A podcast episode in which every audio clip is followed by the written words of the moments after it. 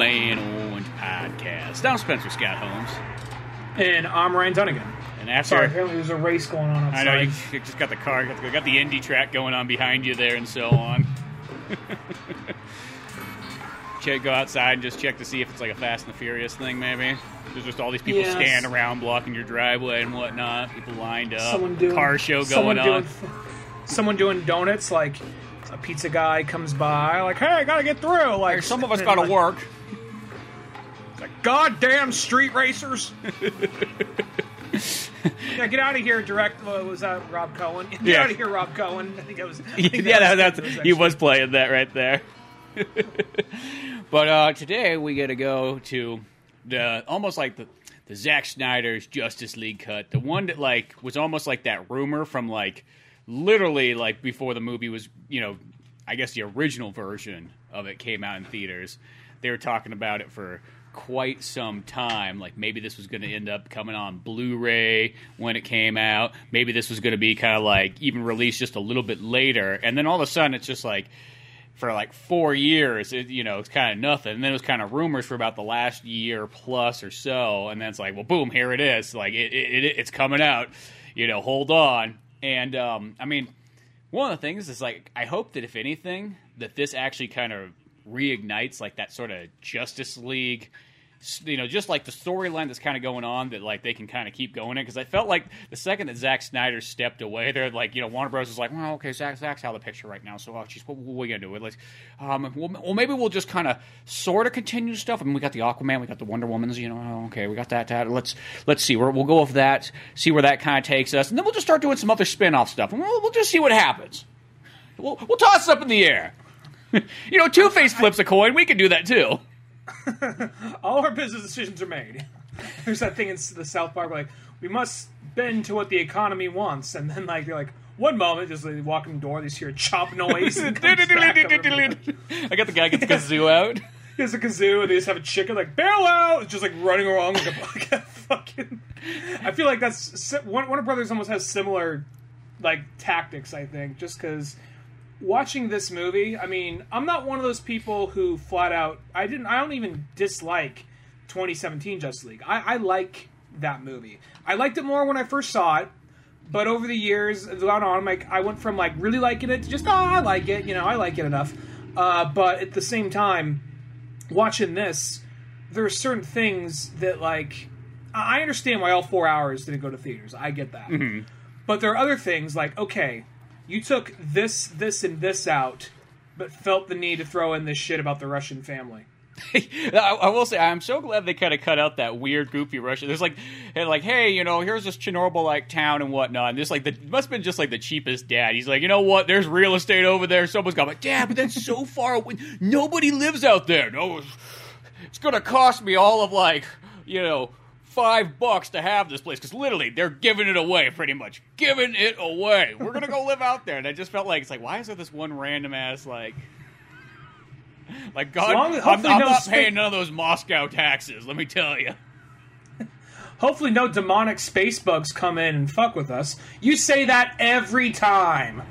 Well, you know what happened to your great grandfather. Hmm. yeah, that's not a real Like- story. Well, that's not what he said. Who are you to deny Grandpa Sergey? Yeah. You know. Um, no, but the thing is, like, I even like the uh, the I, I just I like the, the other one.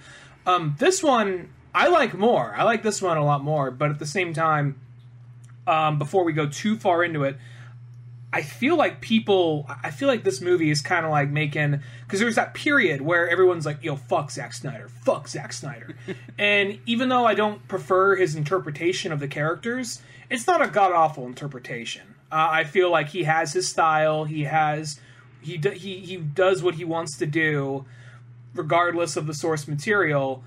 But I, I think that he still really does like these characters. He just has his own version of them. You know what I mean? And out of that, I feel like seeing like you know maybe the first two movies, maybe Batman v Superman had a lot of elements that were really rushed, but aside from that, you see where it was leading to. Like, oh, if you like trim this thing down to like you know a two and a half hour, three hour movie, this could have gone to theaters and probably could have done pretty well. Yeah, well, it's one of those ones too. It's like And the thing too, everybody always forgets is, is Zack Snyder always gets like he's like put up there on the flag, but you always got to forget it's Christopher Nolan as well too, because he's kind of created like the style and look of this. It's like the mixed match between if you take Zack Snyder directing and Christopher Nolan and combine them together. And Christopher Nolan's names, he's the producer on every single one. I mean, I'm not saying it's like that, but like it almost feels like it's the Zack Snyder Christopher Nolan universe kind of merged together. And but Zack Snyder always seems to carry the torch. He's like, you know, if Christopher Nolan's almost like vice president, he's like, you know, Zack Snyder's always going to get blamed for everything. No one's really going to blame the vice president as much. You know, like, well, he was good when he was in office, and then like, you know, he became vice president next. You know, and the weirdest thing is like I remember because like when Justice League came out, like you know, and back you know in the original cut and whatnot. It was funny because like every DC fan was like, "Fucking hey, this movie's great, it's fucking awesome." Like, so what? You know what? I mean, maybe it's like Zack Snyder supposed to be even cooler, but like for what it is, it's sick. And I mean, I loved it. Like, I love the hell of that movie. When I saw, it, I'm like, dude, the pacing's awesome. It's there's always an action scene like every five to ten minutes and whatnot. Like it flows through. I mean, it's only two hours, so I guess like of course it's gonna flow real quick. But um, like I thought that one just like fired on all cylinders for what it was and so on. And you know, most of the time it's like it's the same. It's like what a lot of movies is. It's like if I really like a movie and you tell me that there's this extra, longer extended cut of it, I'm like, it's only going to make it better in my book, probably. So I'm totally down. But the weird thing is, is once the Zack Snyder cut kind of like came out, I saw pe- like DC fans that would have told you how much they loved Justice League when it first came out, like fucking going like, oh, that movie's fucking stupid. I mean, like it's so dumb. Like they have all these mistakes and like just the CG mustache thing just ruins it for me. I'm like, dude, you talked about this like two years ago how much you loved it. No, that was just like that was like my twin brother or something said that. It wasn't real. You know, it's, I, just thought it's like it's weird how people like you, are talking about they in a sense like yeah, you're talking about in a sense it's just two different edits of like from the same you know Justice League material and so on like that. I mean, granted, this one's got way more into it, but um it, yeah, it, it's just weird how like people like turned on it.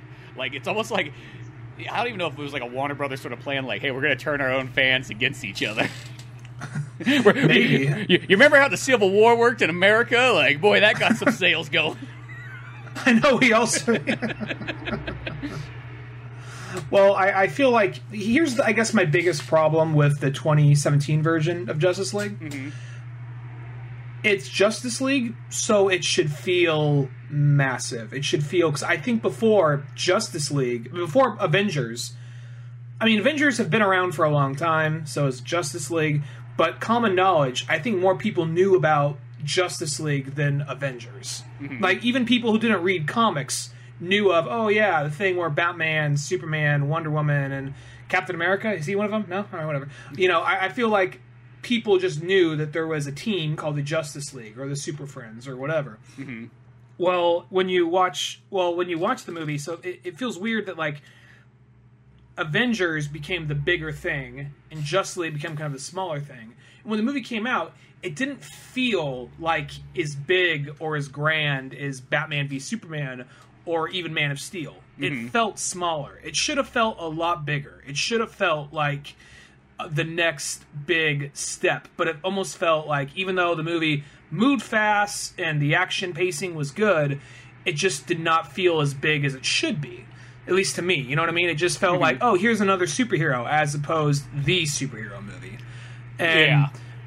I watching this version, you could see that Zack Snyder maybe it's not as big as say something like Endgame, but it was bigger than this was big, more bigger and trying to be more ambitious than say the first Avengers. You know? Yeah. Well, plus it's like you kind of think about this too, is because I feel there's gonna be a lot of people out there that are just gonna assume that this is like this version has just been sitting for three years straight, like just like this, and it's like, well, granted, he's been working on it for like that whole time. So in that period, I feel like because there's just moments in there I go, ah, that probably wouldn't have been in the original version, like the original Zack Snyder version. I feel like he's doing stuff in this one to be like, fuck it, we're gonna we're not only going to one up Joss Whedon's version, we're going to one up like the you know all the Marvel movies. We're going to make this as epic as fuck, like because it has almost that like where it's just like let's just turn, let's crank up the epicness just a little bit more. Let's let's add just a little bit more like fuck yeah to it, like and so on. I'm not saying it's a bad thing, but like I just feel like I can kind of just sort of see it from the sidelines. It's just like it's almost that thing if someone like gives you just a lot more extra time, like because that's almost like a ridiculous amount when you think about like, hey, you're to get an extra three years to edit this movie. Who, yeah, ever well, has gotten that in their entire life? Nobody has ever gotten like that before. Like, No, not not three years to make the movie. Literally, just three years to edit it back together, and you know maybe add a couple extra scenes here and there. There is extra scenes and CG they had to finish up with. They Mm-hmm. the one of the things they got together to I think one of the things they recap they like Ben Affleck got back in the bat suit for was the um Martian what would have probably maybe that but what would have been the what would have been the um the nightmare which was probably gonna be a post credit sequence. The nightmare sequence when um he's talking to Jared Leto as Joker and all that. Like all, all that stuff was going to like at least Jared Leto being there was recently added 'cause they realized you know what I mean Batman and Joker never spoke in either of the movies they're in, and it feels kind of weird they never had that moment Yeah. as arch enemies, but they were both in separate movies, you know. So that was kind of, and also give a chance for Heath Ledger to show he can do more than just act like a cholo. So yeah. You mean um, not Heath Ledger, but um, Oh, yeah, Jared Leto. Jared Leto. Well, because that part you could kind of tell was definitely like new material. Like, I mean, that that might have been there, or like maybe uh, like in the script form and so on. But like you could see some of those ones, just like, hey, you guys get together, stand in front of a Zach's playroom green screen, and um, just you know ham out this scene for a moment, and we'll, we'll add that in. I feel like the Martian Manhunter stuff was kind of out there too, because I think that was also that one because that was never in any of the earlier trailers and so on. I mean, that could have been a surprise or something, but it felt like shit. We didn't have Martian Manhunter, and people fucking flipped the lid. So add him in there, baby. Like you know what? He's gonna be Superman's mom for a second, and then um, and then he's gonna talk to Bruce later on. Well, I remember before this movie even came out, there were rumors that the general guy was actually Martian Manhunter. So, um, I think that to some capacity he was going to have Martian Manhunter in there. Because even when they were first announcing Batman v Superman, he called the I don't remember the actor's name, but he's the guy who plays the general slash Martian Manhunter in these movies, and he's also the asshole general in the Matrix sequels. Oh yeah, He- I forgot about that. Yeah, he he comes out. Uh, I think Deadbolt or Dead, which sounds like a uh, sounds like a DC villain, Deadbolt, or Yeah. something. But um, um, which he uh he came out and said like the the like when he, when he first announced Batman v Superman, like, hey guys, we don't have anything to show, but we are gonna we have something big out here, so coming up. So to help introduce it, I brought someone from Man of Steel, and he has a better voice than me, and he reads a passage from a passage, but he reads like a he reads that quote from uh, Dark Knight Returns, like. This is what I want you to remember, Bruce. My hands around your neck. Then the Batman versus Superman symbol came up. People were like, "Holy fucking shit!" So he wanted that guy as part of it for a while, which would lead me to believe that that would have totally caught people off guard that he was Martian Manhunter. The, the only thing that makes me sad about this is um, they bring up all these interesting things, and maybe, maybe we'll see them continued, whether it be a comic book adaptation or like an HBO Max miniseries or something. But it's not going to be exactly what Snyder wanted it to be. But maybe as long as they could take the premise and run with it, you know. Well, that's what I'm kind of hoping though is that this whole experience might shed just like a new light on just Justice League and the Zack Snyder universe and kind of reignite it so that they can be like, fuck it, let's actually make the sequel to it that it kind of needs because we have it so set up. Like, I feel like that's kind of like what HBO and Warner Brothers and all that stuff's kind of putting this t- forward is that like, you know what? If this does extremely well, which it seems like it kind of does, because I feel like there's people out there talking about it that like would not have been like, you know, they aren't really comic book fans and so on like that. And they're like, shit, there's a Zack Snyder thing out there. Like, this sounds fucking awesome. And it's like, huh? You know what I mean? Like, well, you know, because generally it seems like you know, let's be honest, when there's ever an extended cut or something like that, you don't hear just the average audience being like, dude, there's this extended cut of it. That's mostly only the people that are in the movies that are going out there being like, oh my god, they got this Mel Gibson movie that has a completely alternative ending to it. And someone's like, huh, well, that's interesting. Why does it have an alternative ending? What, do you mean, why does it have it had a different director switch at some point? Like, that's what it is. But the fact that, you know, you can have just, you know, a regular Joe be interested in it. And I think also that, in a sense, because the marketing strategy that Warner Brothers and HBO kind of used on it, where before it would have been like, hey, by the way, like on the it would be like a little tag on like a Blu-ray disc, like an extra 25 minutes, you know, added, and that that would have kind of been it, you know, wouldn't have been pushed real hard. Yeah, um, that plus they actually treat it like no, this is a different movie. This is a different movie. But the thing about it, if you really watch this movie and focus on what's important to this overall story, it's basically the same thing as the 2017 movie. They just really expand on a lot of things. And I think that, in all honesty, I get why they did this four-hour thing because basically this is also more of an experiment. It's it's a couple of things. It's okay. Let Zack Snyder make the movie he wanted to make, and then while he's at it, let's throw in every scene that would have been a deleted scene, and uh, while we're at that, let's actually also add in like more mid-credit, post-credit, like teaser type stuff that would have been in there. Maybe, maybe it wouldn't have been in there, but. Mm because it's streaming. You you have all time to watch this thing. You're not sitting in a theater to watch it. So, well, yeah. I honestly, in a theater, you, would get like four or you get like three screenings a day of this movie, if that even. So I'm thinking like what probably would have happened if I had to guess. Um, maybe we would have got some special four hour cut if you got it on Blu-ray.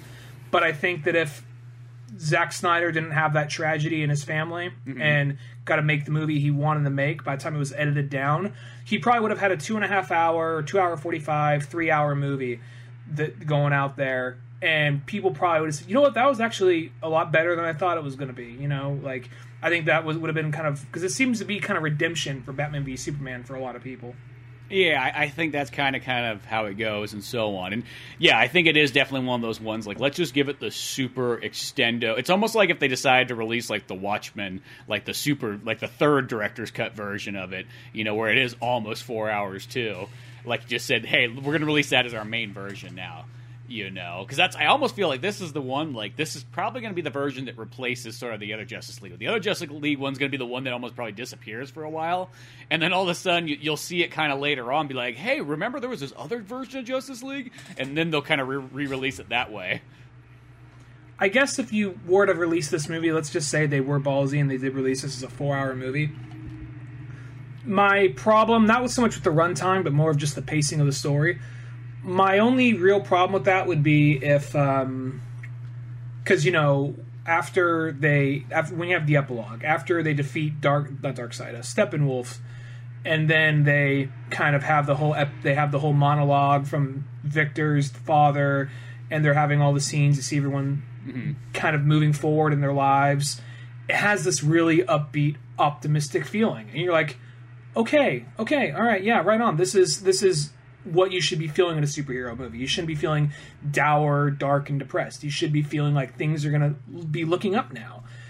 And then you get to the Lex Luthor Deathstroke scene, and then it's just like, okay, okay, all right, you know, that would probably would have been a teaser like it was in the other one. It's like, oh, now we're doing the nightmare stuff. Wait, Superman went evil, and this and that, and we don't have all this good op- we, we built up all this optimism and now we're just crashing back down and then it's just like it was a nightmare but hey we have a chance to fix it. And um, that would have been like i think that that whole nightmare scene even though i like all that stuff i think that should have been placed somewhere else or placed better. You know what i mean? Just because that's like a weird note to end on. Even if it is ends with like martian manhunter saying yo sorry i woke you up but uh yeah, I, I just like just him creepily like, standing over the bed.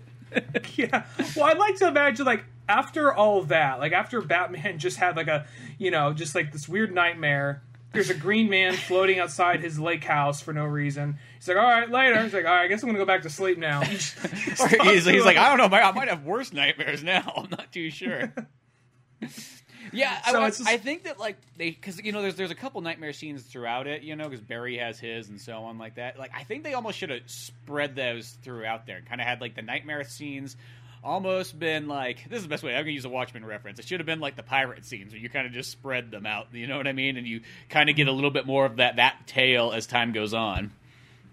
Yeah, I think that would have been more useful rather than just little snippets and then one giant chunk of it at the very end. Which that whole scene is great, and that's also a really cool oddball team. It's Batman, Cyborg, Flash, Mera Deathstroke, and Joker. Mm-hmm. Now I know that if it was the comics, there probably would have been like one or two more like oddball characters, maybe like the Atom or like you know like Vixen or someone like that. Yeah. But I think for the characters they have set up, that's an interesting kind of like weird mixed match team right there. No, yeah, I actually thought that was actually pretty darn neat too.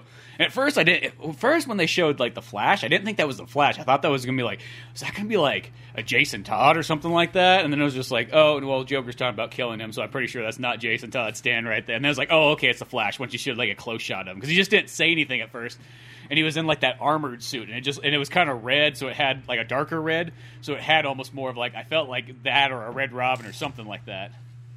When he comes through that suit in the um, in Batman v Superman through the time vortex. or Oh, that's right. I guess he he isn't in that one.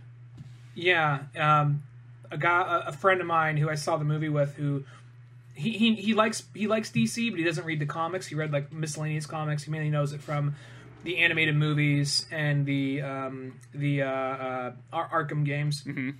He thought that was Jason Todd that came through the vortex. I'm like, no, that was Flash. That's Flash. Like, really? That's Flash? Like, yeah. Well, what was it? That I don't know. We have to wait and see if that movie comes out. Then, like, well, I guess we're never going to find out. Yeah. But like, they come back around. I, I guess that's the thing because we're getting like teasers for movies that we might never see now, but at the same time, Warner Brothers is very reactionary, so I can see them actually moving forward with this in one form or another. Maybe not everything Snyder wanted to do, but to a certain extent.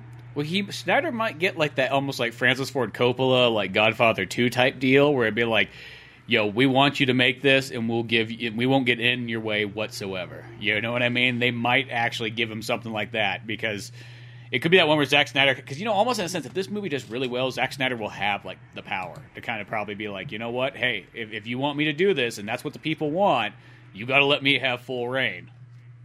And, yeah, well, and I, even, I, and I even think by this because here's like this is the other thing. This is like almost like the other like almost one of the most ballsiest things I feel about this movie more than more than the movie itself is the fact that the movie is in full screen the whole time. And it, and, I, and when I was watching, I'm like, well, that must be because he shot it in IMAX. Did you know like when you would get like the Christopher Nolan Batman movies or the second one and the third one? I don't think it's on the first one they have IMAX, but um.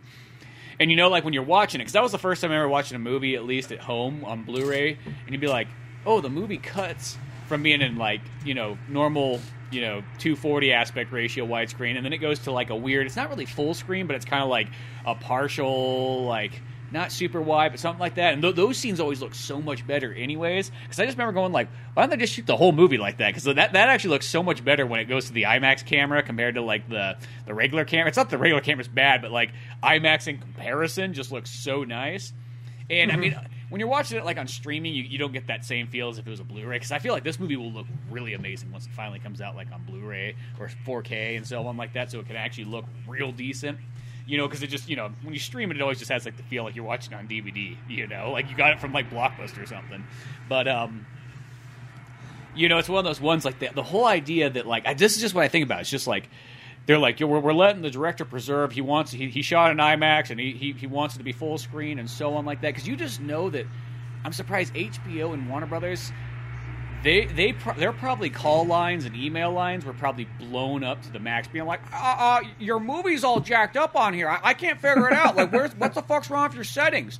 You know, you know that there are so many people that probably call in and say, why is this movie? Because you know, I think people get it if the movie's from like 1940s. That oh, it's in full screen. Okay, that makes sense, and so on like that. But like, literally, when was the last time it, it was not a made-for-TV movie? I guess back in the day, but like a full-on like theatrical movie has been full screen.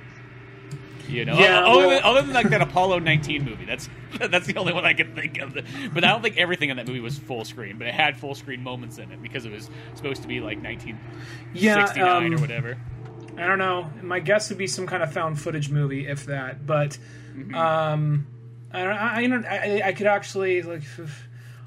We're, we're dealing with the response to that. They'd be like, you know what? We're gonna get a lot of stupid questions about this. Let's like make some bots to just go out and have like pre like pre answers ready for these.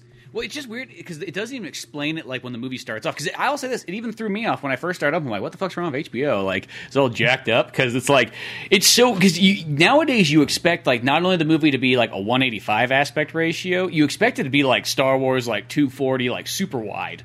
And that that's kind of the general go to for you know big epic movies. So the fact that like you, it's almost like you go back in time. And it's just like oh, let's make it look like a made for TV movie. Because I will say like the like the first half an hour I'm watching it, it almost had like kind of a hokier look because of that. Like it felt like it felt like you were getting like some long lost movie from like 1997 or something like that. Like oh that's what the Zack Snyder cut was. He actually made this when he was a kid before he even made anything else.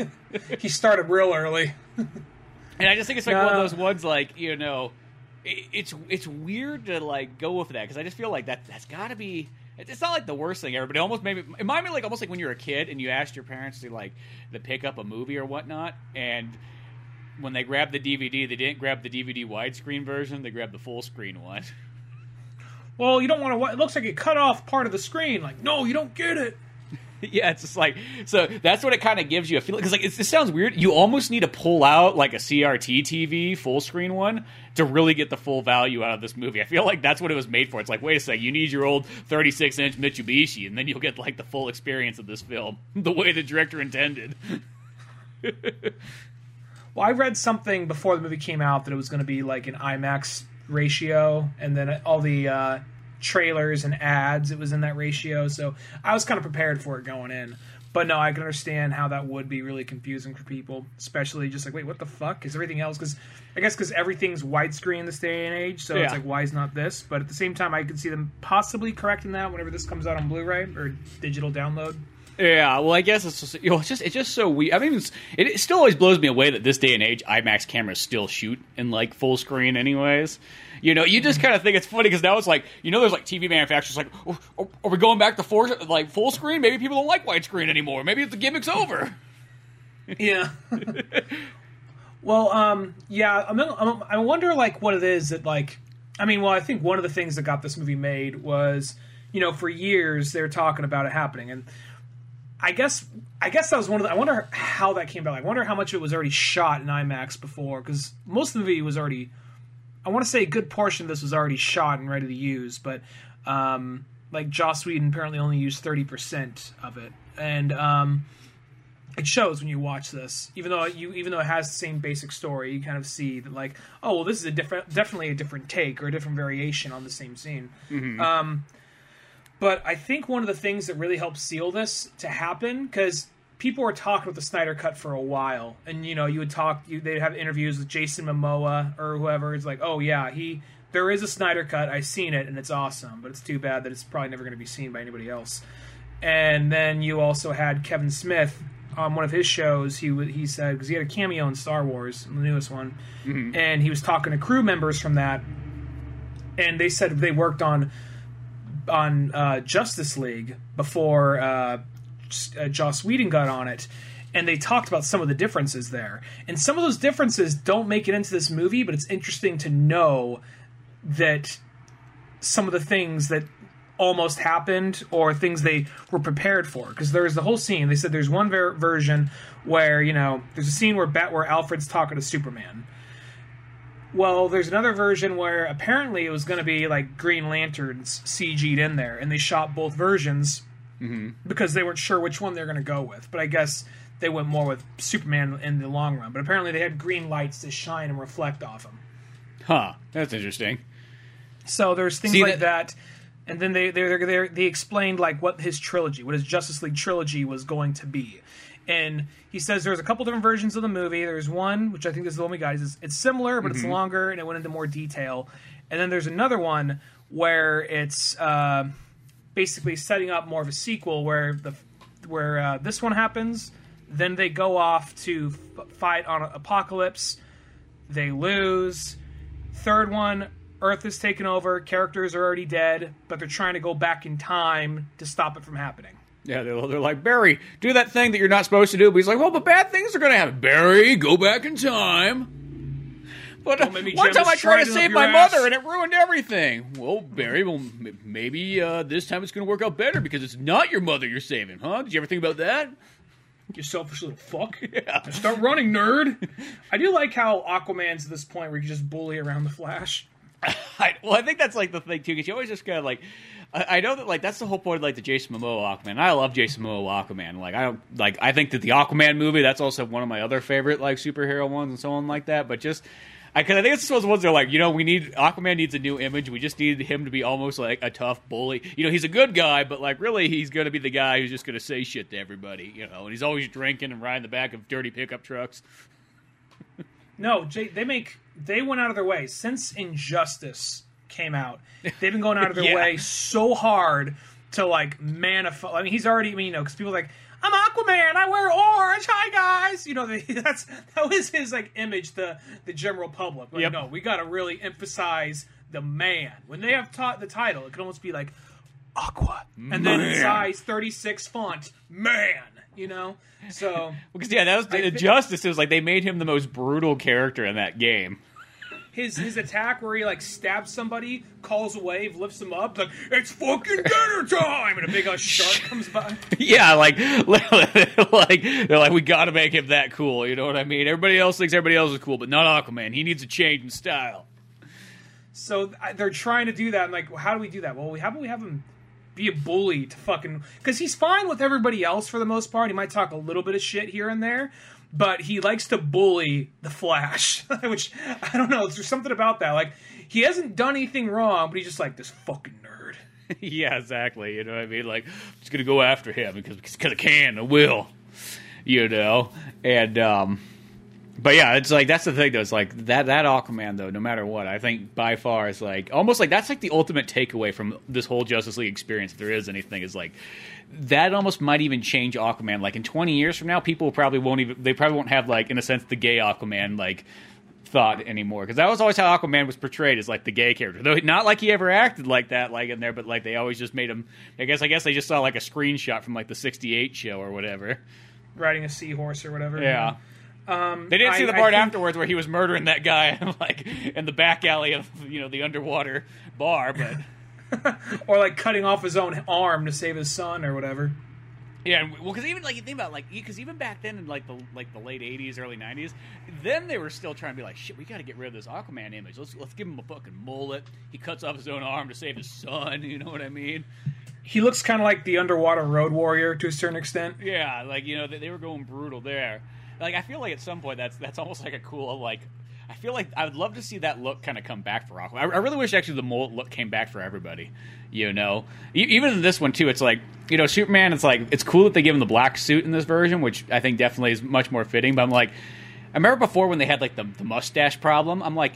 How was it a mustache problem? Just give him a fucking full beard to go with that mustache, and you, you got the Death and Return of Superman look. They the reason because the mustache thing was because I mean I guess maybe they could have thrown a prosthetic beard on there. Yeah, that's what I mean, though. beard. Well, you just, Yeah. I mean, every, you know, most movies when you see somebody with a beard, they don't actually have a beard. You know, mm-hmm. only like those True. certain ones where like the actor's like, no, I must grow the beard. It's the only. Yeah. The beard is my acting ability. I just like how Paramount was so petty. Like, nah, the mustache stays. I, I think they should have just left the mustache in general. Like, oh shit, like has he been growing that mustache the whole time he's dead? like, um, who's been shaving him? like if he just busted out there with like a Freddie Mercury mustache, I just feel like it's like I would have just left that. I just would have owned up to it, been like, yeah, Superman's got a mustache. Get over it. and a mullet. Give him the give him the goddamn Superman mullet. It's gonna make selling the action figures way easier. Just like have the same mold. You just gotta paint a little mustache on there. Yeah. Um, no, um, I was gonna say. Well, something else they do about this is they expand on the characters, but it all still seems like it could fit in the realm. Like I, I honestly think, with the exception of Cyborg's dad dying, everything else kind of still fits into place with everything else that's happened so far. And it annoys me because there was a period after Justice League didn't do good. Like, yeah, we're taking a break from anything Justice League. We'll still do DC things, but Justice League, we're not sure it's so profitable. No, it's profitable. You guys just keep fucking with it. Yeah. It's way easier. Trust me, it's way easier. I know that we're not execs, so we don't really know what was happening behind the scenes, but when you see the things they took out of this movie and the things they put in, like the fuck, like, you, you want to make a movie only two hours long, or not even into two hours, like an hour and 15 minutes. You take out some of the like cyborg father stuff, as well as some of the really great Barry Allen and his father stuff mm-hmm. but you feel the need to put in all this bullshit with a Russian family. I know I already said that, but I mean that blows my mind. And Yeah. it's not like those those peak characters become anybody. you know? No, like that's what I mean. It's like and like that. That was that's probably like if there's really like one like that's like the ma- it sounds like the weirdest part, but that's like the major difference I feel like that I will say between that and this one is just having that weird Russian family that literally has absolutely nothing to do with you know like the whole movie. Like I'm so glad that that's almost taken out just to kind of do that. Where everything else is almost like you get the extended cuts, you get the extra story, you get the elements, you know, kind of thrown in there, some other pieces and so on. Like you really could. It's like almost like one of those ones. Like I don't feel like this like totally eliminates the original Justice League. I feel like if you were on a time frame and you're like, well, I want to watch some Justice League, but I only got two hours, you could go with that one, and it gives you the overall story. But if you were like, hey, I want to get like some extra background details and some, you know, more like foreshadowing and so on, then you got the four hour cut. If you wanted to like shorten this movie up and get it to theaters, I think you could. You could do a two hour, 45 minute, or a three hour version.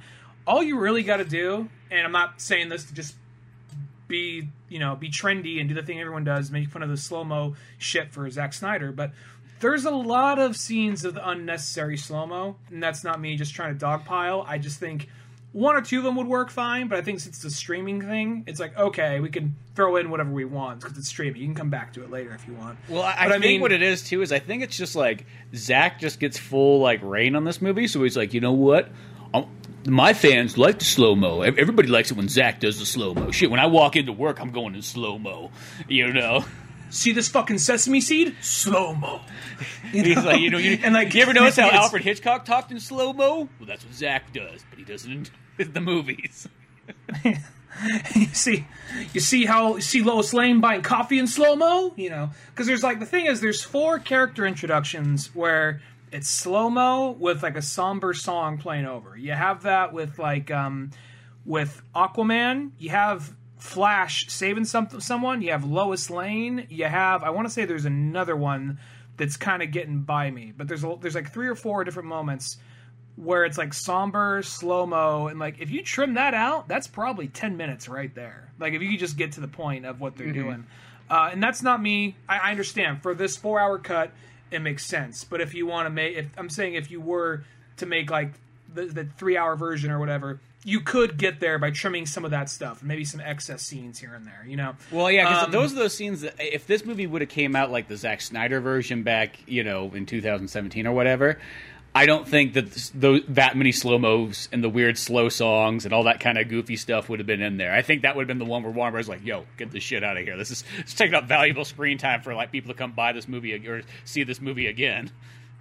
Even though I do prefer this one over the Joss Whedon version, I will say um, I understand he's trying to give more of an epic sense of like these are modern day gods. These are modern day like this is modern day mythology. Mm-hmm. That so I get why maybe some of the song choices. That being said, I'm like you could have maybe used the white stripes for a minute like you did in the other one or like Gary Clark Jr. like doing like a Beatles cover, you know.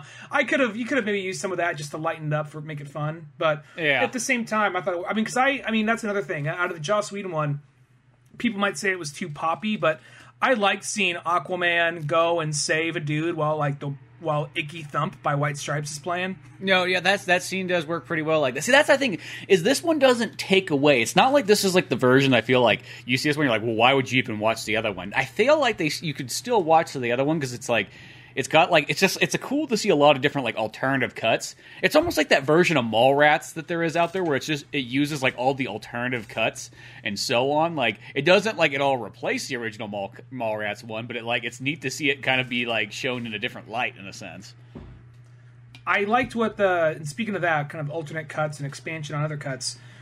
I really like what they did with Barry Allen in this because I mean I'll say when he first comes in Tell me if you felt this way mm-hmm. when they first show him. and He's going to that interview for the dog place. Yeah, that right there. I'm I'm not gonna lie. I felt like I was. You know, like how when Michael Bay tries to do like comedy in his movies, and you know, it's not just like coincidental. Like there's something about weird, cringy, awkward humor dialed up to eleven which Michael Bay likes because it's in every one of his movies, even the movies based on true stories. Yeah. So, so uh, and I'm not going to count Pain and Gain. I really like that movie. I'm not counting that one. Yeah. Um, I think that's the one movie you could actually call a comedy.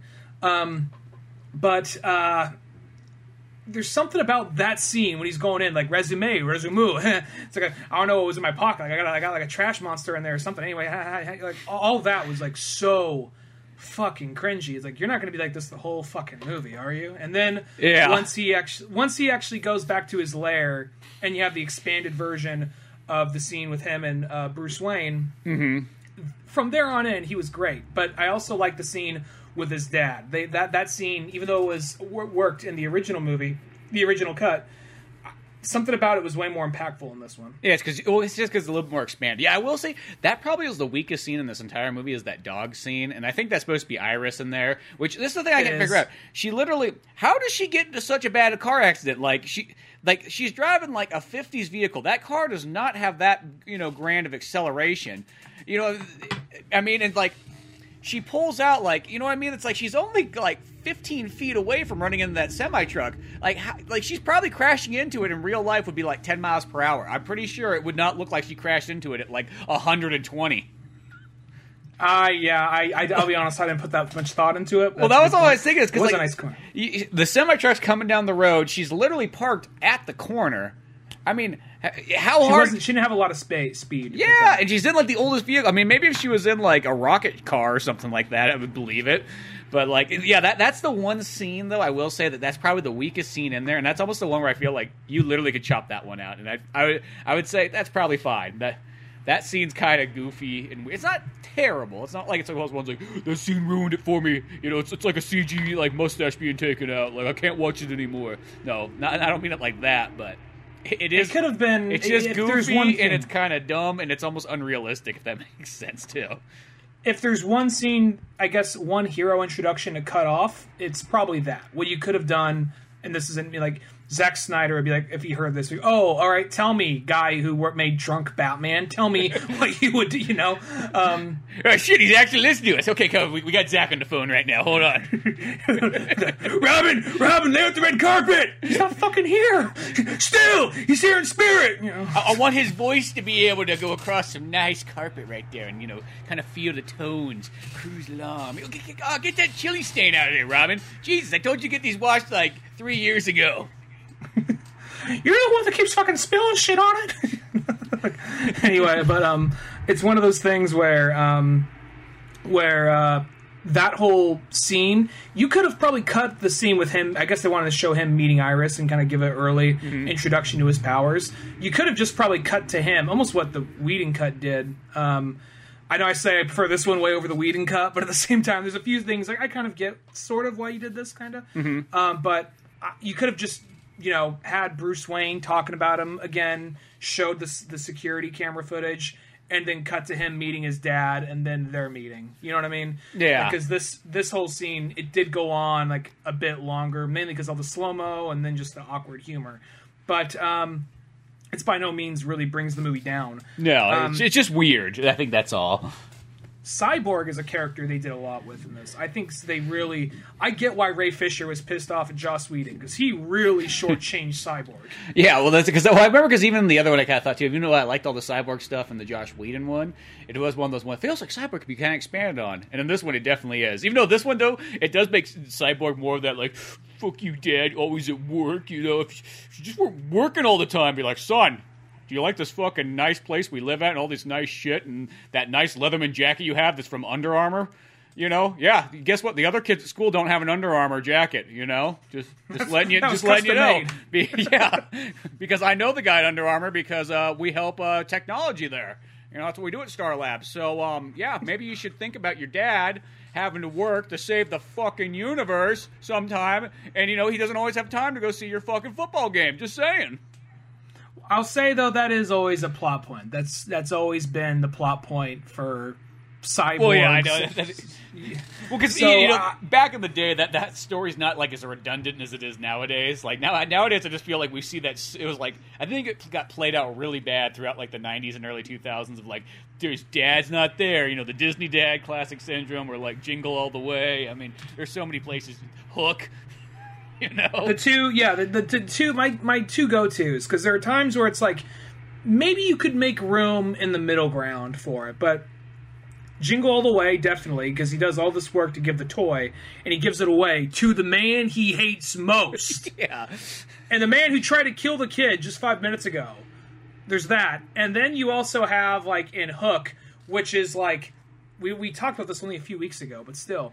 There's the part where he's on a business call and he's the kids come running it there's a, it's like a room with it's a house with like 18 rooms these fucking kids got to come like trampling in to the Yeah. room where he's on yelling business and call. jumping and you know. You, And the mom is like just sitting there, not saying, kids, let's take this into the other room. Just sitting there, letting it happen. And like one of the kids does something to fall down and cut the cord. He says, You just killed our whole fucking family, you little shit! We're poor now! And then the wife is like, Peter! He's like, You're right. I fucked up. Like, no, no, no. He. You should have fucked. I'm just, yeah. fucking That's Jack fucked topic. up. Let's be honest. Jack the son? Yeah. Yeah, or yeah, 'cause Don't that's, let me blow bubbles in my chocolate milk!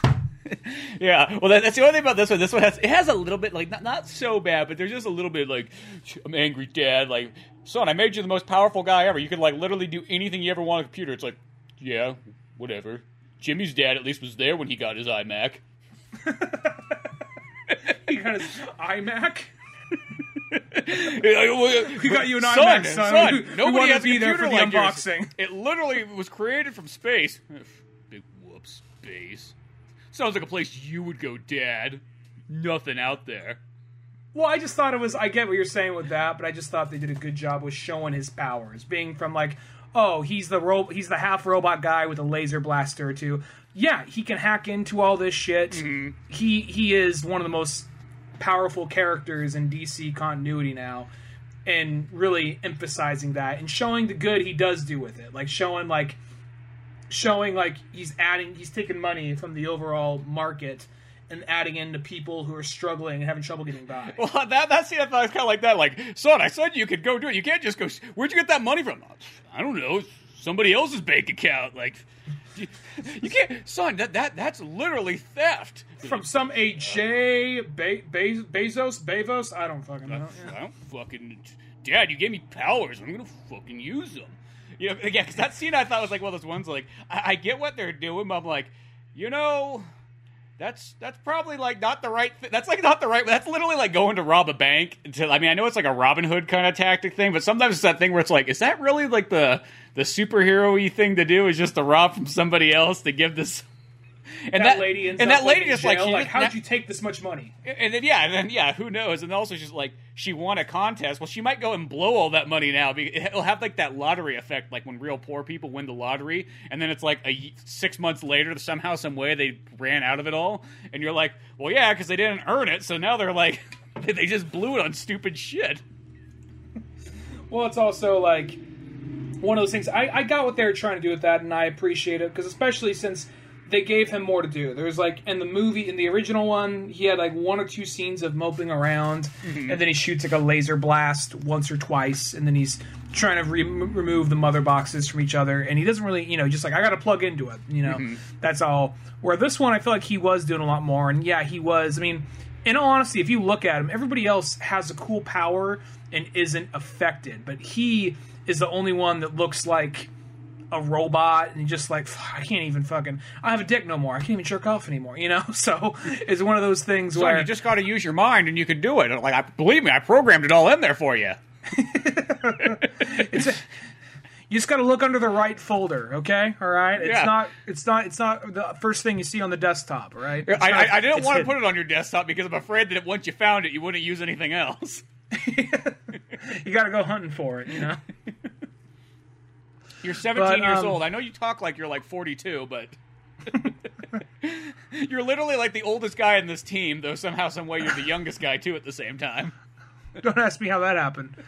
Um, well, also on top of that, he it's like that's why he's getting all those football scholarships. He's a 42 year old guy just elbowing and slamming fucking 17 year olds in the throat.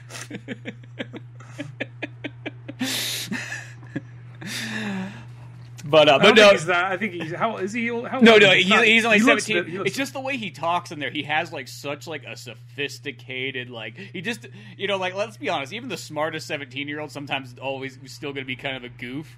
You know? Yeah. Yeah, you know, where he talks like he's this like scientist guy. He he talks more sophisticated than like his dad, who's been working in science for years almost.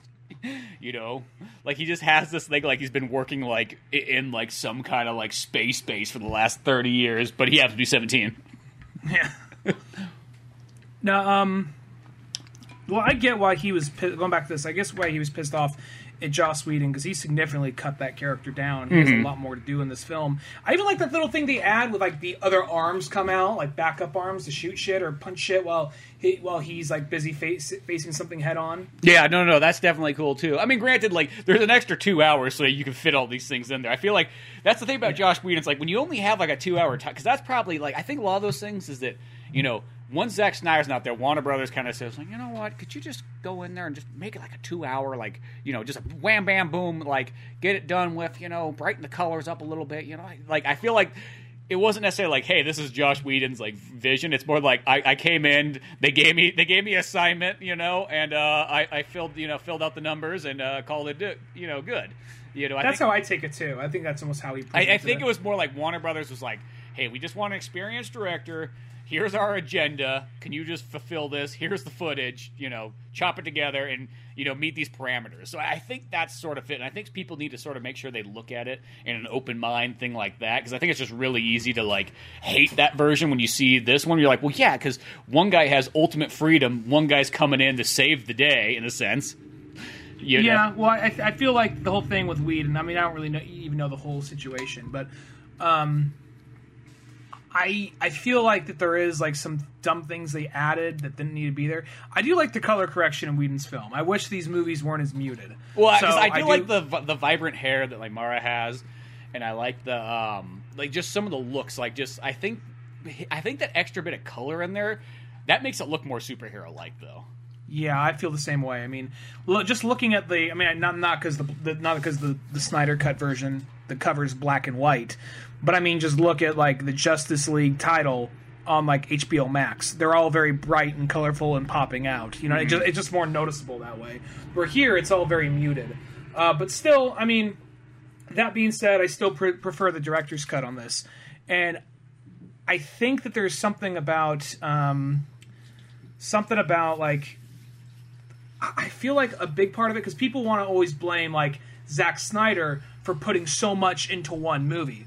But in all honesty, I can honestly see that being in all honesty, honestly, fuck. I could I could see that actually being Warner Brothers saying, "Okay, we want to catch up with Marvel, so try to just jam all these characters in there, get it out like in a, in a teaser, do this, do that." You know what I mean? I can honestly see him trying to meet their mandate, and then when that falls through, then be like, "Zack, you fucked up." Like, well, you told me to tease this stuff so we can get this. Okay, whatever. You know what I mean? Trying to like make them happy, but at the still same time follow through with his vision. Yeah, almost like a Spider-Man three type thing where it's just like you had Yeah. one idea going like, hey, could you jam this in there too while you're at it? Let's actually cover. Uh, I want to mention um, the for, uh, fourth world, like New Gods, for a minute. Like, I thought they did a good job with. I know that um, I didn't really like Steppenwolf in the the 2017 version, just because he was just ominous, angry bad guy, and that's you know I, I wasn't expecting anything else though. But here, I thought they did a good job of like he his his dialogue is hardly different, but just the facial expressions he has, and the guy in the mocap suit or the animators, however they did it. Mm-hmm. When he was talking to Desaad, and he almost looked pitiful, like he was pleading. Like you can see in his eyes, like the fear and also the regret of him fucking up and trying to screw over Darkseid at some point in time.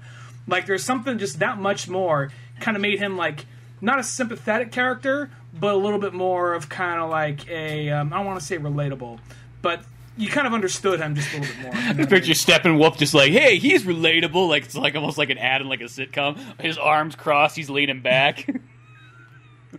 look at his look at his like uh, H.R. Giger outfit. You know, like the whole like Lovecraftian like thing. His suit was even different too. It had that weird metal like all those metal like blades kind of flip open up and down randomly here and there. Yeah, well, and you know, and those are those kind of things where it's like when you once again when you got the three years to put the put the movie together, you can add all these extra details that you would never have had time for. But I do think they bring them out really well. I think you know, um, yeah, oh, the rest of like the kind of like the New Gods crew when they kind of show them because they kind of tease them throughout there, and Darkseid kind of appears and like. They, they bring him in that flashback where they have like you know the ancient battle where it has and it, was Zeus in the last version when they He did? was okay was Zeus. Yeah, I- I'm, I'm, I thought it was cool that Ares. They they, they just mention Oh, Ares yeah, is the one that made the shot, and it's kind of cool they they they acknowledge that because before it was just like. Oh, you just he lost or Steppenwolf lost, whatever. But this one they actually show Ares. So oh, Mm-hmm. Yeah. you guys are making the connection to Wonder Woman. It took Ares to bring him down. Yeah, no, I thought that was really neat. I felt like they kind of expand on certain things there. Um, you know, He, he really fucked up that Green Lantern. Not just like it wasn't just before like whack him, he's off screen, then the ring flies away. It's like he fucked him up. Oh yeah, he kind of yeah he went to town on that too.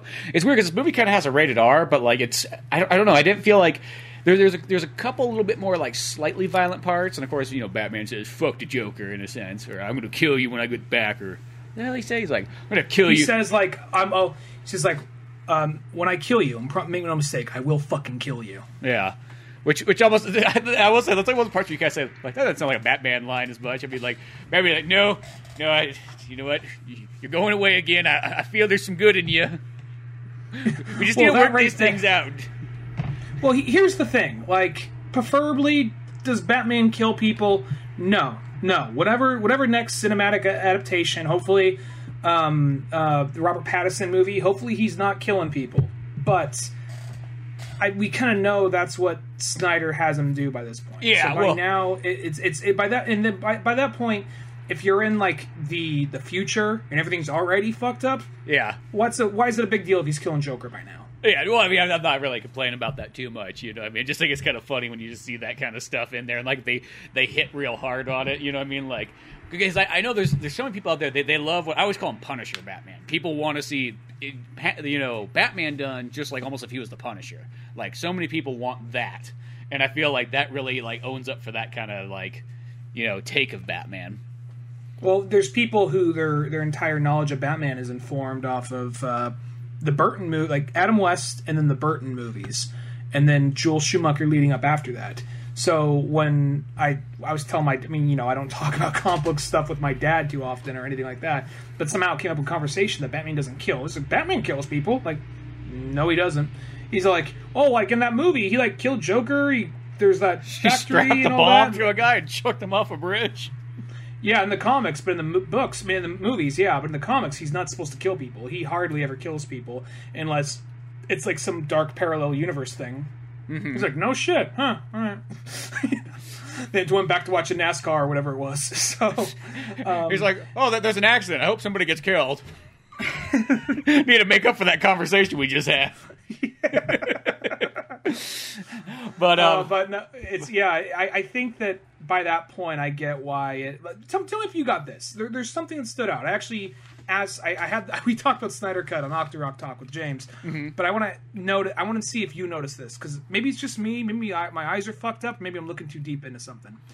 Joker hands him the card and he says, "When you want to know what I more or less says, when you know when you want to know what I did to Robin and have the truce be over, just rip this card up."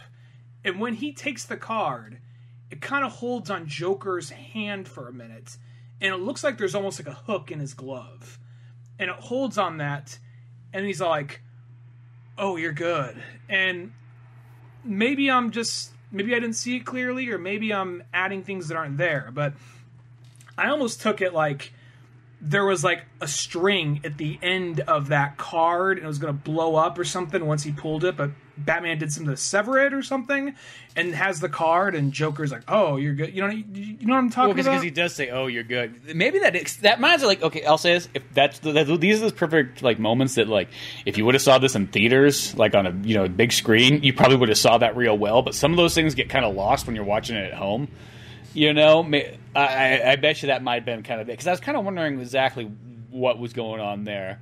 You know, because the, it looks like it's holding onto his hand, and I thought I saw a hook sticking out of his glove. Mm-hmm. So I'm not entirely. Maybe maybe as he went to grab it, he just like plucked Joker with a little like needle, like "fuck you." You know what I mean? Maybe that's all it was. But it just held on his hand for a second. He says, "Oh, you're good." Like, and this is just me trying to connect the dots. Yeah, well, it'd be interesting to kind of relook at that scene and kind of see what exactly was going on there. But um, no, I think that does sound kind of like well, that makes sense because that seems like a total Joker thing to have, anyways. Is have the card on a string anyway, you know, and it Yeah, does like, something. pull when a top cat. Yeah. yeah, exactly. But um, you you know what's also that that scene too kind of remind me of is is almost that last Scott Snyder, Greg Capullo, um, Batman Last Night on Earth. It almost kind of had that sort of feel like that, even though there's the other crew there with him too. But it almost kind of reminded me like, you know Batman and the Joker kind of having to work together and you know go through this kind of apocalyptic kind of time. Well, DC really likes putting their characters in a post-apocalyptic Mad Max world because if you think back on it, there's a couple of books where they do something similar. There's okay, there's um, Injustice. There's Last Night on Earth by Scott by Scott Snyder and Greg Capullo. Um, there is, and I think it was pulled Come. from this Kingdom Come. Then there's there's also there's the one which I think this was pulling from. There's some Justice League. I never read this book, but I've read the synopsis on. it. I want to find. It's during Grant Morrison's run. They did something to save the world, and then we jump like a few years later. The world's fucked, and a bunch of characters are dead, and um, it's this down to this ragtag team of survivors. with this one sh- yeah, not it wasn't Legion. Think fuck. Um, I want to say it was like a bunch of them, and a bunch of them ended up dying. Like Batman was in the place of Desaad, and he had to do horrible things to get by. But now the opportunity has, has arisen, so now he has a chance to help out the Resistance. I want to say the last two characters alive are the Atom and Speedy of all characters That's actually kind of a cool team up right there.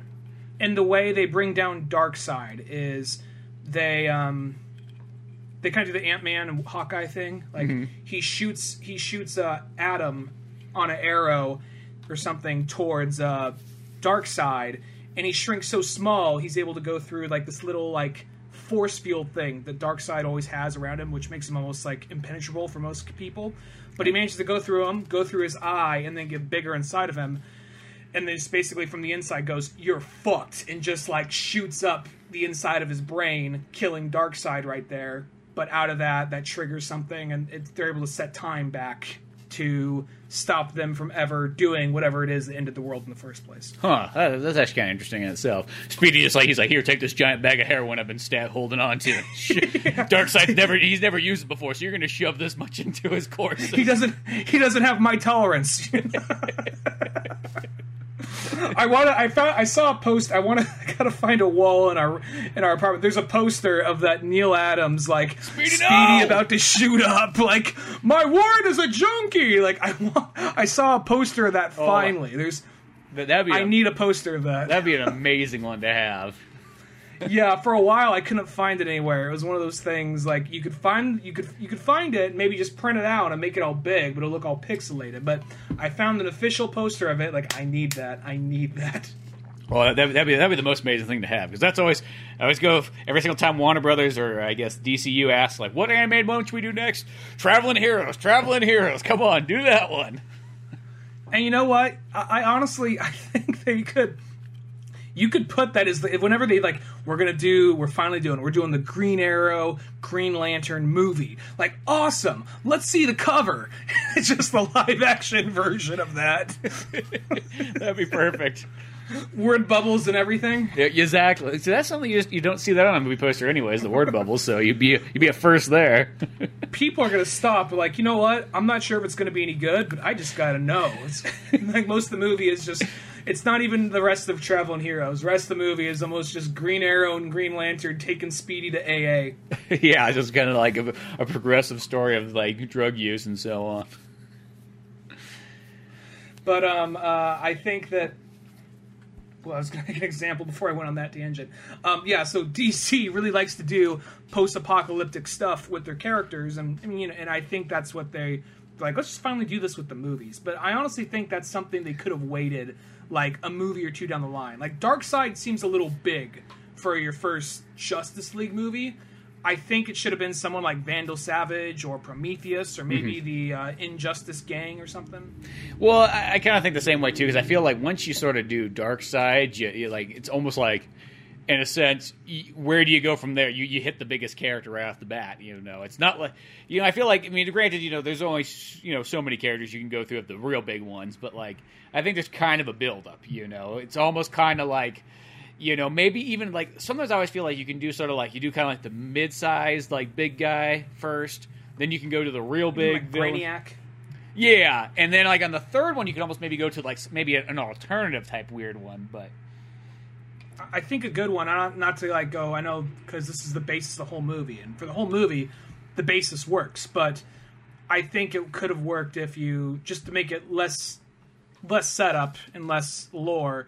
You could have almost just done the just an Injustice Gang or Injustice uh, League or whatever it is. You know what I mean? Or like um, what's another character like they never use anymore? Like like uh, Mongul or Despero, Oh yeah, yeah, kind of, kind of lead them in with those type of characters. Saru. Yeah, well, I mean, like, and even still with like the the new gods type ones, there's, there's all kinds of characters you can kind of pull from even there. I was really hoping that Granny Goodness was going to show up when they kind of. They she pops up when they're in the portal, but she doesn't say anything. You just stand there with her like shock stick. Oh, okay, she was there because I was kind of wondering, like, that's like one of the best characters. I'm like, why is Granny Goodness not getting some lines? I mean, I, I guess you could almost lead them in like that. I mean, um, I know that's kind of really. Let's really use as let's really stretch the taffy out and see how before it snaps. But I guess you could almost do like this one they're fighting Steppenwolf, next one they're fighting Granny Goodness, one after that the Furies, then Darkseid. You know, Yeah. So they they might do something like that. But no, she was um when um they kill Steppenwolf and they throw like his body through when they do the whole like Roadhouse like. Like take him back, just chokes him in the river. When they just do that with Steppenwolf, like after he's all like, "I used to fuck guys like you in prison," and Wonder Woman cuts his head off yeah, pretty much. like like you see like uh, there's Desaad to the left and Granny Goodness standing there to the right.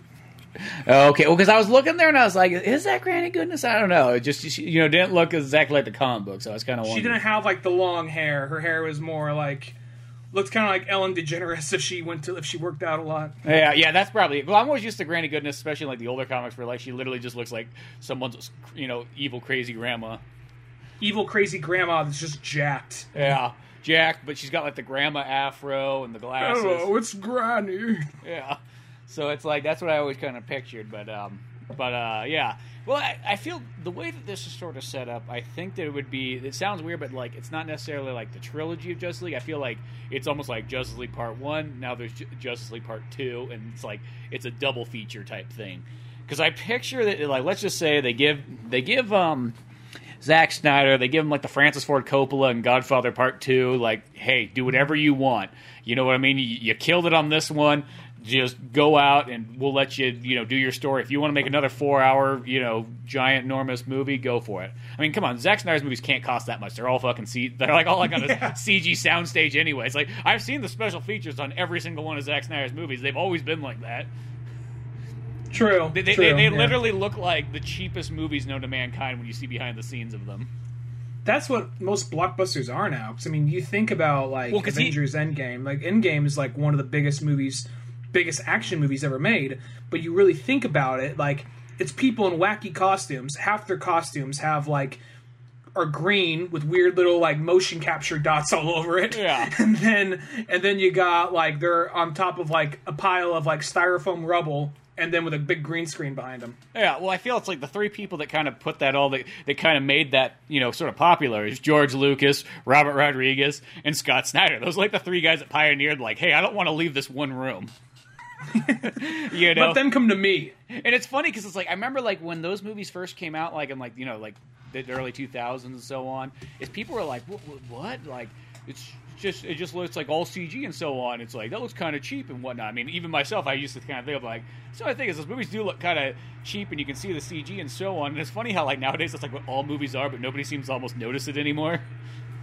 Yeah, I mean the thing about a lot of the Star Wars movies is the CG did not age well, and um, I guess we'll see how these movies look in the next couple years. I mean, I, I want to say I watched, I watched um, Avengers, the first Avengers, a few months back, and the CG looked great. So who knows? I mean, I'm not saying the CG looks bad, but I can always notice that like you can tell what's Yeah. real and what's not.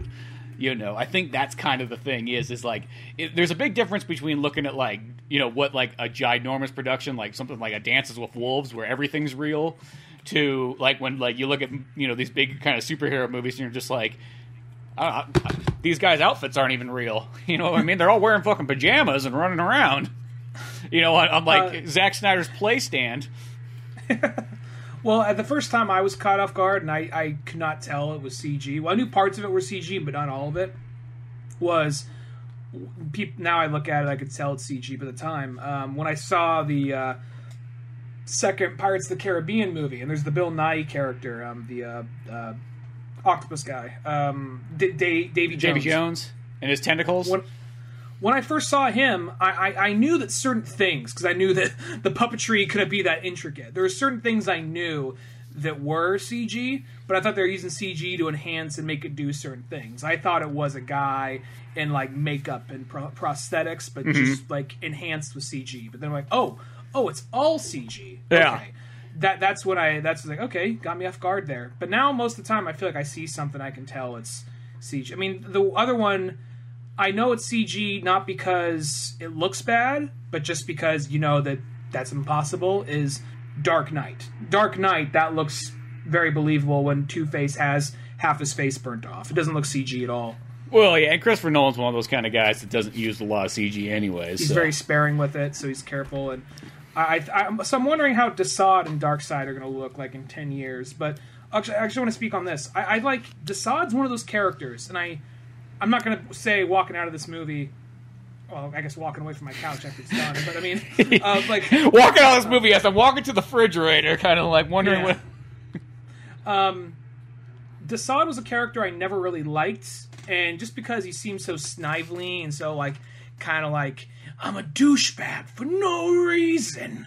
Where even though he still is that to an extent, mm-hmm. I feel like his presence was a little bit more ominous and it was a little bit more threatening. Not just like the crusty old fuck in a, in a hood, just saying idle threats, trying to suck off Darkseid any chance he gets. You know what I mean? I I could tell he just seemed a little bit more threatening to me. I liked what they did with him, even though he was only he was there for exposition more than anything else. Well, he used to have sort of that old fashioned, almost like that '80s kind of like, you know, the villain always had like that one annoying sidekick that would always follow them around and whatnot.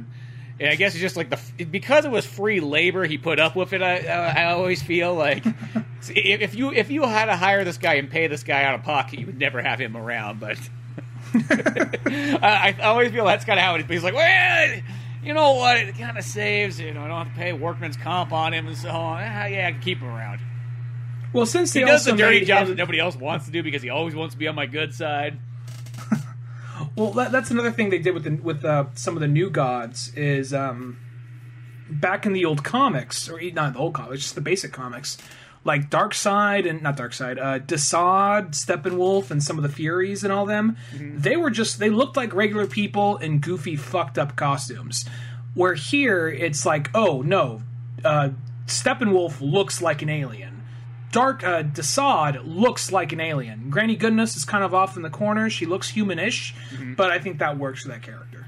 Yeah, well, and I, I think too back in the olden days, I think it felt like that was all you had to do was like, hey, it's like they're like humans on other planets, but they just evolved differently, you know. And I think that was just kind of how people kind of wrote and drew them and so on. Like, I don't think you know it necessarily needs to look like radical to be it, but um, you, you know, I, I think that was just more the difference of times and making things. Where now It's it's, like, also the fuck it, small things them- like. Oh, go ahead. I was just saying, like nowadays, it's just like, hey, let's just make it like you know look real, like way different. So these guys, you can tell, are not anything of this like universe. Now I know that in um I know by now in DC Comics there is it is established like okay there's science fiction there's magic and in the realm of magic there's like devil and religion type stuff.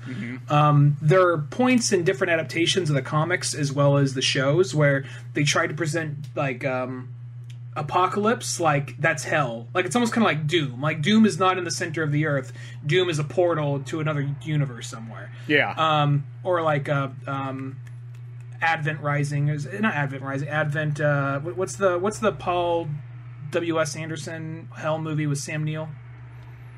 Is it Advent Rising or Oh. Yeah, I think so. God, I forgot that. or is that that bad Xbox game? I can't remember. Well, no, yeah, never mind. You're right. Advent Rising's that one for Xbox original. Advent. I gotta. It's gonna bother me all day if I don't. Advent. I don't fucking know. Horror movie. Yeah, Uh, uh, Event Horizon. Is that it? Event Horizon. Maybe that's it right there. It's Event Horizon. That's the one I'm thinking of. Event Horizon. Anyway, um, it's kind of like they try to pre- pretend like that uh, Apokolips is hell, and the Bible is just early accounts from with these with these creatures they thought were from below or from the afterlife, but it's just they're aliens. Yeah. So, and I can kind of see them trying to do. That's how they presented in Smallville, of all things, as, as well as some other stuff. But I think Con- when you have a character like Constantine there, that automatically dismisses all that. But I still think that um, something in this movie's universe, that's how they're trying to present this stuff. Yeah, no, that that, that makes kind of sense right there. Just give it like, I think that's well, I guess because like in the comic book, sometimes it always feels like, hey, you know, Apokolips is this dude, and you know they got the different planets there, like the one where everything's kind of nice and so on. Of course, Apokolips planet's like, fuck that nice planet right there. I want to make sure I take that over. You know, I'm gonna send mm-hmm. my kids over there because I don't feel like getting up. It's like we I got got this fancy NASCAR train. on later today. Why am I getting up off the couch? He likes to sit and ponder. There, like I just would like to imagine. Thing. Just cut to like Darkseid, just sitting there looking all stoic, pondering. You know, his, his resting his chin on his fist, just looking. You see, he just has a shitty old black and white TV, watching fucking like Babe Ruth or something.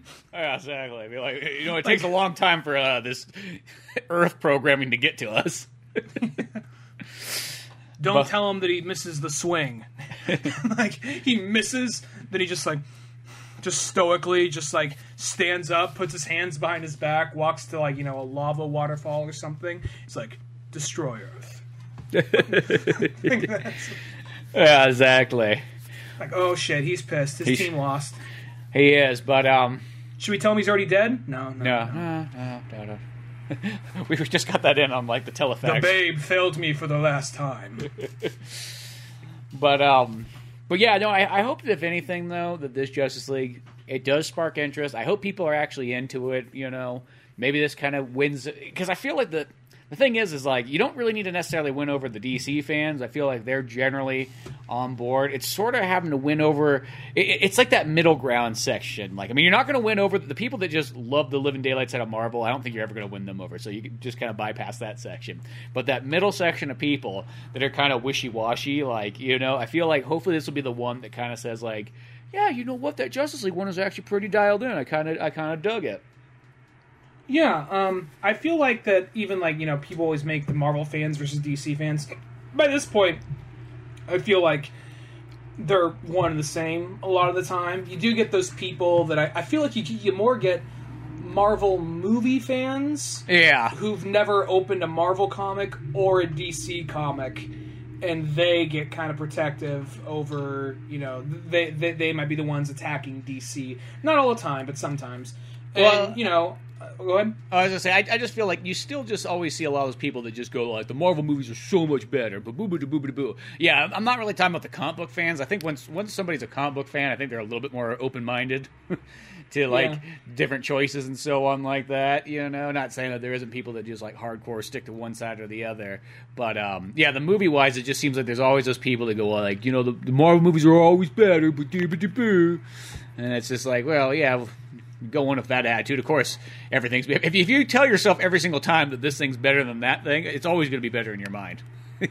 Well, well, if I'm being 100% honest, I like Endgame more than this right here. Mm-hmm. But at the same time, I think that DC movies, I mean, don't like like rein them in a little bit. Like don't don't like I mean, you know, cuz we see what happens when you give them limitless power and then we see what happens when they try to like straddle them too much and keep them in a certain lane. I think there is something I, I think DC movies definitely have like an expanded universe have them in to be just as good as Marvel. Um, I mean, we've already had some really good, like just not let's just take Dark Knight off the table. Let's just talk about the expanding universe stuff. Like we both really like Man of Steel. Aquaman was Aquaman's really fun. amazing, yeah. Yeah, so I mean, there's and then like uh there is like I mean, Birds of Prey was different, but it was uh, I thought it was at least a fun movie. Yeah, th- Um, that's one of the one. That was one of the few I just didn't care for a, a whole lot. But um, I it I. I, do I agree liked- that I it is different. second time around. But like, I liked it more the second time around watching it again. I, I can say, but that being said, though, I mean, I mean, movie wise, I mean, Marvel just has way more movies, and Yeah. I think that if I'm being 100 percent honest, I think Marvel does have it down a little bit better. But I think DC can be there. It's not like it doesn't have a chance. It's not like it never can be better. Oh, yeah. and they're they're, they're this is definitely better than some of the Marvel movies. I like this way more than I like either the Ant Mans or like. Uh, I love like, like you went to like the lowest. Like they, oh, I like it more than the Ant Man. Well, people really like Ant Man. People well, really well, like well Ant Man one's really good. Let's be honest, but the second one, Ant Man one's really good. The Yeah, second Ant Man one's really good. Yeah. But well, like for me, it's like I like I like like granted, like for me as you know, of course, I, I like this Justice League probably more than almost any of the other Marvel ones and so on. I mean, uh, I always throw people's Justice or their Marvel thing off because I always tell my favorite Marvel movies the Daredevil director's cut one. So people get scared. Or I say that in Punisher Warzone, they're like, "What?" Punisher Warzone is very underrated. I was just talking MCU, but no, I get you. Yeah, um, but it's like of Punisher those- Warzone is very underrated. But you know what I mean? Like at the same time, like you know what this also I, I kind of like too is the fact that I will say with the other with the Joss Whedon Justice League one, even though I like don't get me wrong, I like that movie. Like I, I I love the living daylights out of that movie. I saw it a couple times in theaters and so on. But like that movie did was doing the thing where it's just like trying to lean a little bit more into the Marvel camp. I'm kind of glad because this movie goes like, no, fuck it, we ain't leaning the Marvel camp. We're sticking to what we, we're, we're being DC and we're going to be more serious. Like, and I kind of like how it kind of goes with like keeping that train kind of going. You know, instead of trying to be, because I feel like that, that's my favorite part a lot of times about movies is that you have choices. And I know a lot of people want to get it to come in the dead center where like they're both the same, but I think it's nice when it's like, hey, you could almost have a goofy Marvel movie where it's you know almost kind of slapsticky, but then if you want, you got serious DC on the other side, so you have it. Not where you you get to like the center point where like they're kind of slapsticky and kind of serious, but you know not real falling hard on one side or the other. I could actually say this. This might be controversial for some people, but and this is not a surprise to you. I like this movie more than all three of the Iron Man movies. I like this one way more than. Um, oh yeah, I was just say. I mean, don't get me wrong. I've come I've come around to the Iron Man movies, but like I feel like there's like not even a comparison when it comes down to that. Shit, I like probably Suicide Squad more than the Iron Man movies. Really? Oh, well, I. Uh, uh, well, it's one of those things that like, I like on a on a large on a scale. Like, do I would I prefer more in the comics? I prefer DC over Marvel. Not that Marvel doesn't make good stuff. Yeah. I just prefer them more, and I usually keep up with DC more. Lately, most of the Marvel stuff I've been reading has been Marvel stuff from the '90s. You know. Um, but uh, as far as DC goes, I feel like the movies, Marvel, they, they just got it down. They got they got more of a focused, narrowed in like theme and formula, and they got it down. And they know when they generally know when to pull back on something and when to lean in on something. Like I feel like they have this good balance. DC is still kind of figuring that out, but at the same time, maybe they don't need to figure it out. Maybe they just got to make movies and not try and make it all connected. Yeah. So we'll see where the, this they might be leading back into the connection thing because they already kind of this already teased up some of the stuff for like Flashpoint because Barry Allen is the one that saves the day by going back in time. Mm-hmm. So that right there already teased up stuff for the possibility of Flashpoint, and that's what the next Flash movie is going to be. So, and Yeah. he's apparently universe hopping than time traveling. Yeah, well, that's all I say is I just hope that th- this right here just sort of sets DC almost more in a path because it feels like, you know, ever since like the Zack Snyder kind of disappeared for a moment, it's like it was almost like they kind of went into a weird limbo. And they, you know, I mean, it's cool that they tried to. I I think you can have like the continual movies and then like do the experimental movies all at the same time, like because I don't like when everything's con- you know, like con- or like continued because then I feel like you're stuck in one groove.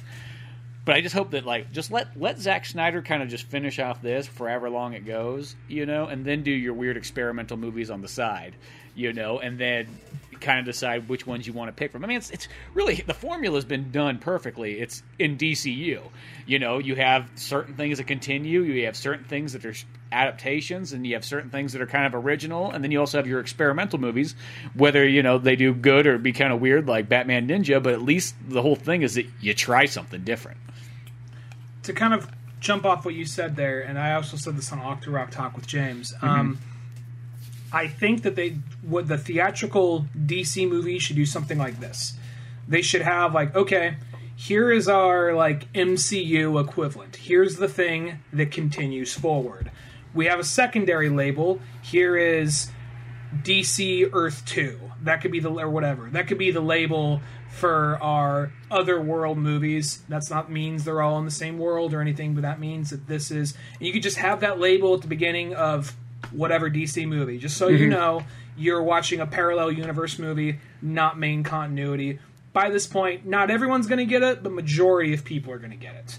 Yeah. So I feel like you could do something like that. And there's another point I was making. I was going to make before that. Uh, oh yeah, uh, Snyder apparently said he doesn't want to make any more after this. He says this is just he. It's been too long. This and that. He just wanted to end it here and end on a good note with Warner Brothers for these movies, I guess. But at the mm-hmm. same time, who, who knows? Maybe he might come back around, or they might even do something like, "Hey guys, here's my plans for what I wanted to do.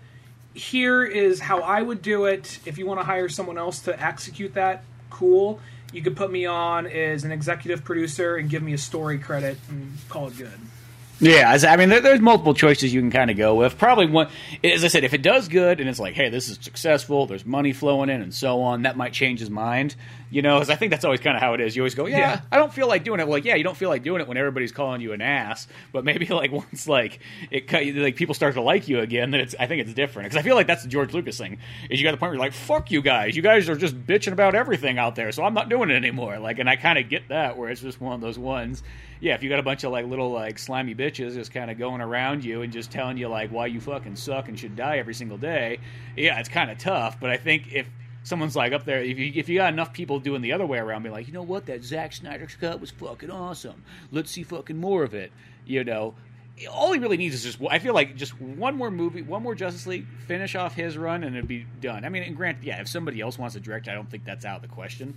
You know, mhm And uh, going back because you you pointed out this movie's rated R. I think this movie, it's just really the three fucks they say, and then there's like the maybe a couple little extra splotches of blood. But this movie could have easily. This almost felt like kind of like the unrated version back in 2002 on DVD. Yeah. where this is mo- it, it got kind of that vibe. This could have easily been PG 13. yeah. to speak on that. I'll say this: I think it literally is PG thirteen. I don't. I don't think. I feel like they. I feel like they only slapped the R on there to make it feel more serious.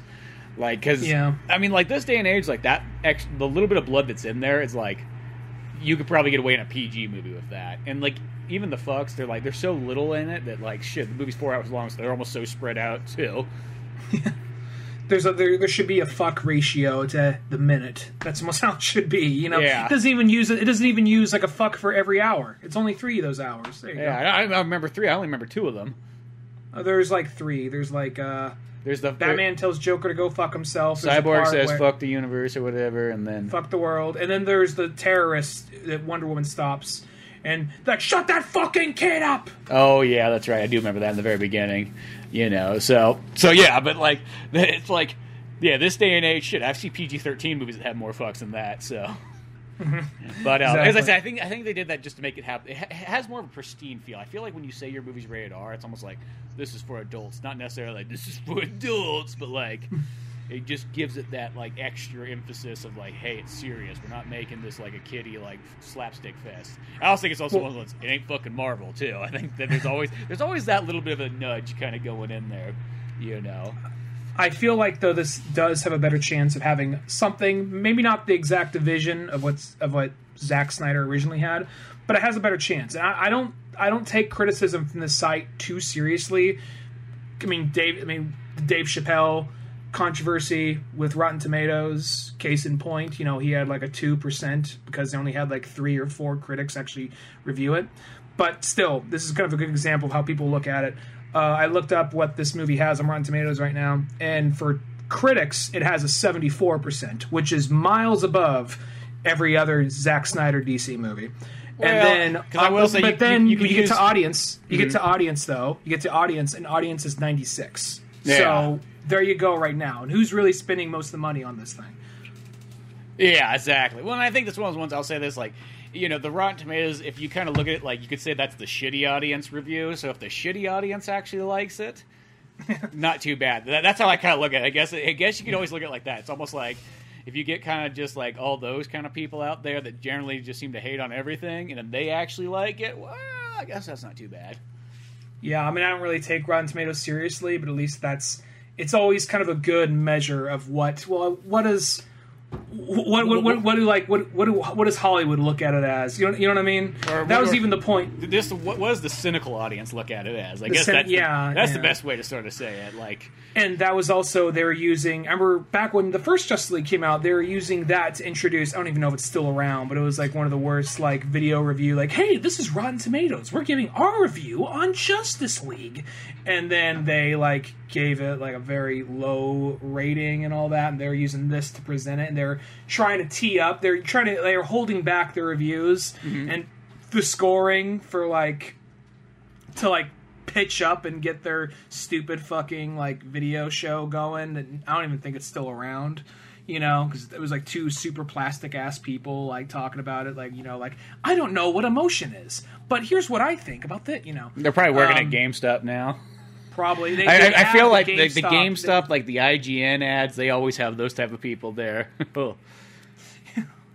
hey we like video games too you kids like the video games what's the newest thing you played on the dreamcast like oh shit yeah, it's just like I'm, I'm a little surprised to know what a dreamcast is but okay yeah, exactly one of those ones. But um, I'm sorry, does not compute. Let me re- re- re-upload. Oh, that's what's going on. Okay. yeah, but um, but yeah. So if anything, everybody should go out and make sure they check this out to make it seem pop. Even if you turn on the background and don't even watch it, at least it'll make HBO think that you did, and make Warner Brothers think that you did. And it'll, at least it will all work out, and see where it kind of takes us from there. Because I th- I think this actually will end up doing pretty well. I f- well, I also feel too, maybe just kind of being there you know, it's like one of those ones. Like if this came out in theaters, it'd be a lot of people like, eh, it's a long movie. Eh, maybe I won't watch it. But maybe if it's at home, you can kind of casually watch it. You can watch it in parts. You can even put it on background during Thanksgiving, whatever. You know, I mean, like it's sort of it, it- it's there just to kind of like be there, and maybe more people might just check it out because of that. Yeah, yeah, it's a good point. Uh, no, I definitely recommend it too. Like, I think it's a little. I mean, I think it's perfect as a streaming thing. If this went to theaters, like, okay, you can cut this, this, this, and this out, and make it like a three-hour movie. But for streaming, it's it's perfect because it's basically just getting the movie he wanted to make, plus I think all the extra deleted scenes combined with like you know what would have been like like a like mid-credit t- trailer teaser stuff. Yeah, because I, I could see, you know, some of the average people might find this movie to be definitely long winded. I will say, like, there's probably that extra hour that's probably going to throw maybe the average audience off a bit, you know. But um, I think for anybody who's into the DC and all that kind of stuff, like, it, it's all cool. I just can't wait for this thing to actually be on Blu ray. That's the thing. I feel like that's all it's missing now is just, like, having a nice copy of it, you know, to watch and Yeah. go from there. But um, beyond all that fun stuff, you can always go to oldmanorange.com for more podcasts, comic books like the Pizza Boys, old animations, and more fun stuff. I'm Spencer Scott Holmes, And I'm Ryan Dunnigan. and I'll see you some other time. Later, folks.